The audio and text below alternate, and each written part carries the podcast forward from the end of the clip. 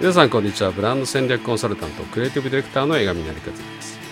江上成和のビジネス戦略塾第239回です。この講座はブランディングマーケティングあるいはビジネス全般の戦略やスキルに関わる全てのことを誰にでも分かるようにお伝えしていく講座です。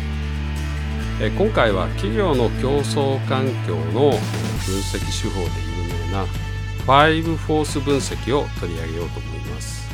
まあ、分析のあの専門家ではないので詳細には解説できませんけれども、えー、ざっくりお伝えしていきたいと思います。えー、このフレームワークはですねアメリカのハーバード大学の、えー、経済学者であるマイケル・ E・ ポーター教授が唱えたものです。えー、ポーター教授が競争の戦略として1980年にアメリカで出版して、えー、明らかにしたわけですから、えー、本当に分析手法としてはですねもう古典というか伝統的な手法と言えるかもしれません。えー、基本的に、えー、5フォース分析をですね企業の、まあえー、外部環境競争環境を分析して、まあ、自社の今の力とか業界内でのポジションを明確にしながらですねリスク脅威を特定して、まあ、何らかの、えー、戦略あるいは何らかの手を打つための、えー、ものになります。まあ、5フォースという通りですね5つの脅威を分析します。えー、その5つはですね競合それから新規参入代替品、まあ、代わりの品ってことですね。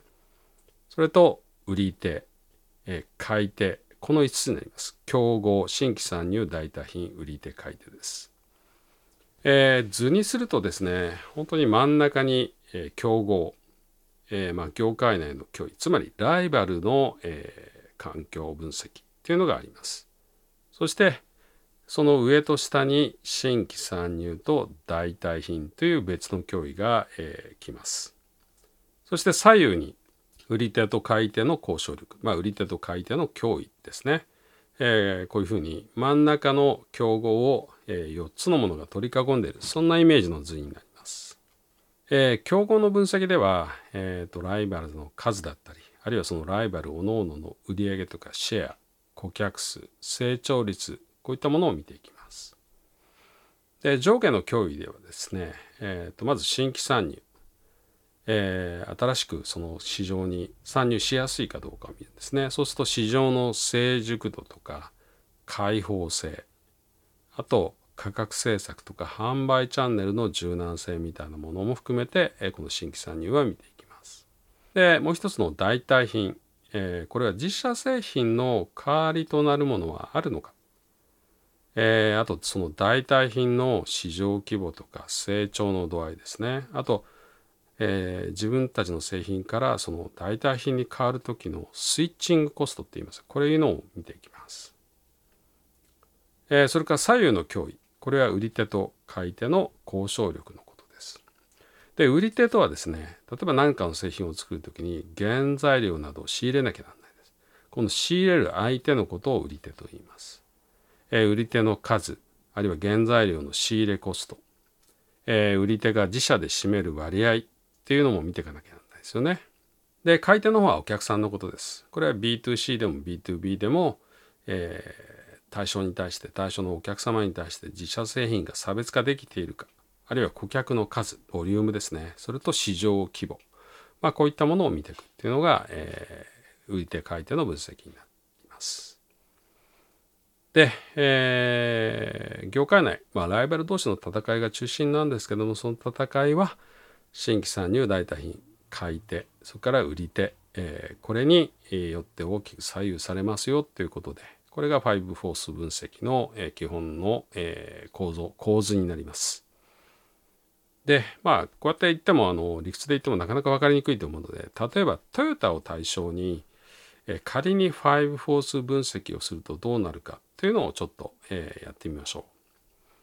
う。えー、まず競合はですねあの基本の、えー、大きな競合はヨーロッパ、え、ドイツ系の車とそれから、え、フランスのルノー日産三菱連合が主なライバルになってきます。え、このトヨタと、え、ドイツ系、え、フォルクスワーゲンそれからえー、ルノー日産、えー、三菱連合が大体、えー、世界の販売台数で、えー、競ってる感じになりますね。でまあ、えー、と全体20位ぐらいまでを見ると韓国車がかなり力をつけてきてるっていうのは分かります。ただ、えー、と注意すべきは中国系自動車メーカーかなと思います。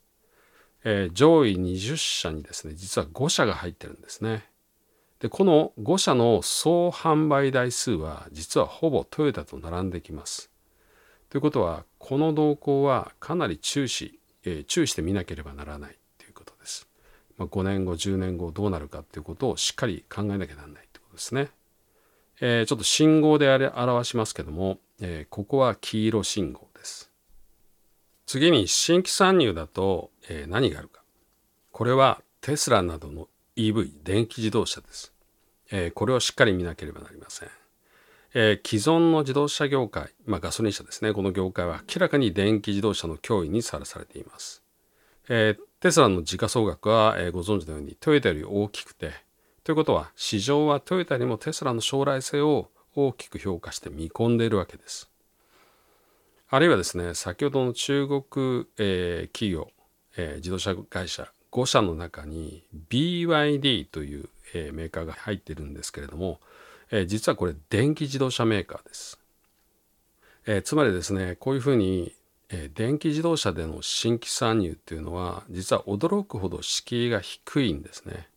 まあ、極端に言えば、え今までの、え自動車と違ってですね電池とモーターと車輪と車体持ってきてパソコンくっつければ実は EV なので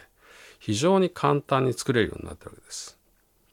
えー、いろんなところから部品を寄せ集めてアッセンブルすればもう1台出来上がるそういう感じの、えー、作り方ができるわけですね。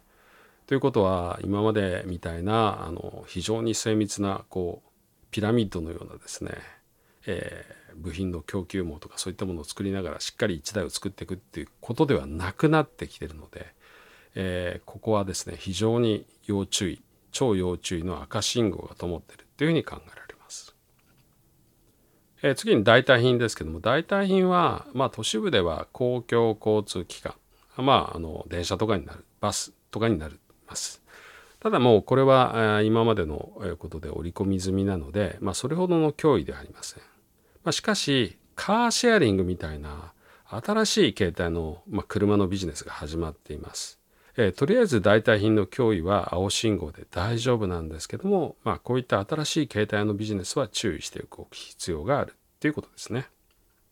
で、えー、次、売り手です。売り手は、えー、まあ、原材料の供給業者ですけれども、まあ、今、えーと、市況がですね、えー、回復基調にあるのと、まあ、ヨーロッパの紛争でですね原材料が滞っています。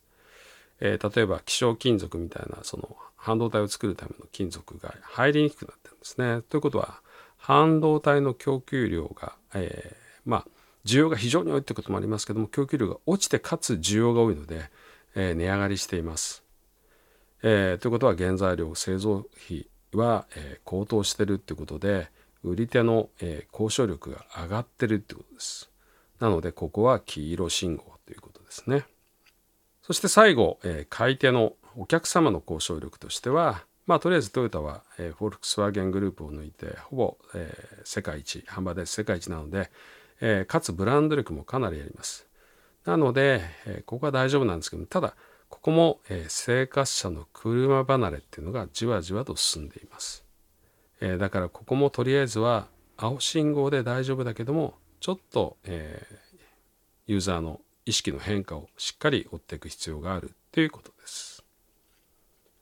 えー、5つの脅威のうち競合と売り手が黄色信号新規参入が赤信号、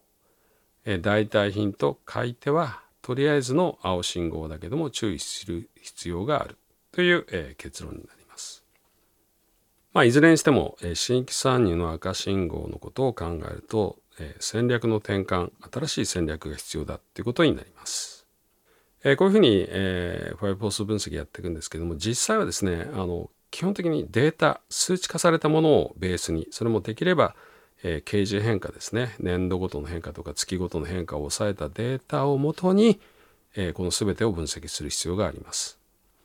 えー、漏れなくダブりなくこういうデータをですね集めることで、できるだけ主観に左右されにくい分析にえしていくっていうのがえポイントです。はい。江上成和のビジネス戦略塾第239回は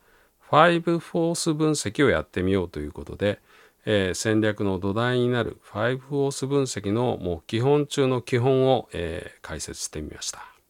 今経営者リーダーがそれぞれのビジョンを描きまたそのための戦略を作り実践する塾として送風塾を主催しています、えー、世の中に風を作っていく塾です。えー、今この送付塾を次の時代に合わせて新しくしています。まあ、どのような塾になるのか楽しみにお待ちください。えー、ホームページは送風 .tokyo sofu.tokyo sofu.tokyo を入力するかもしくは漢字3文字送風塾送は、えー、クリエイトの送ですね創造の創です、えー、送風塾で検索できますではまた次週お会いいたしましょう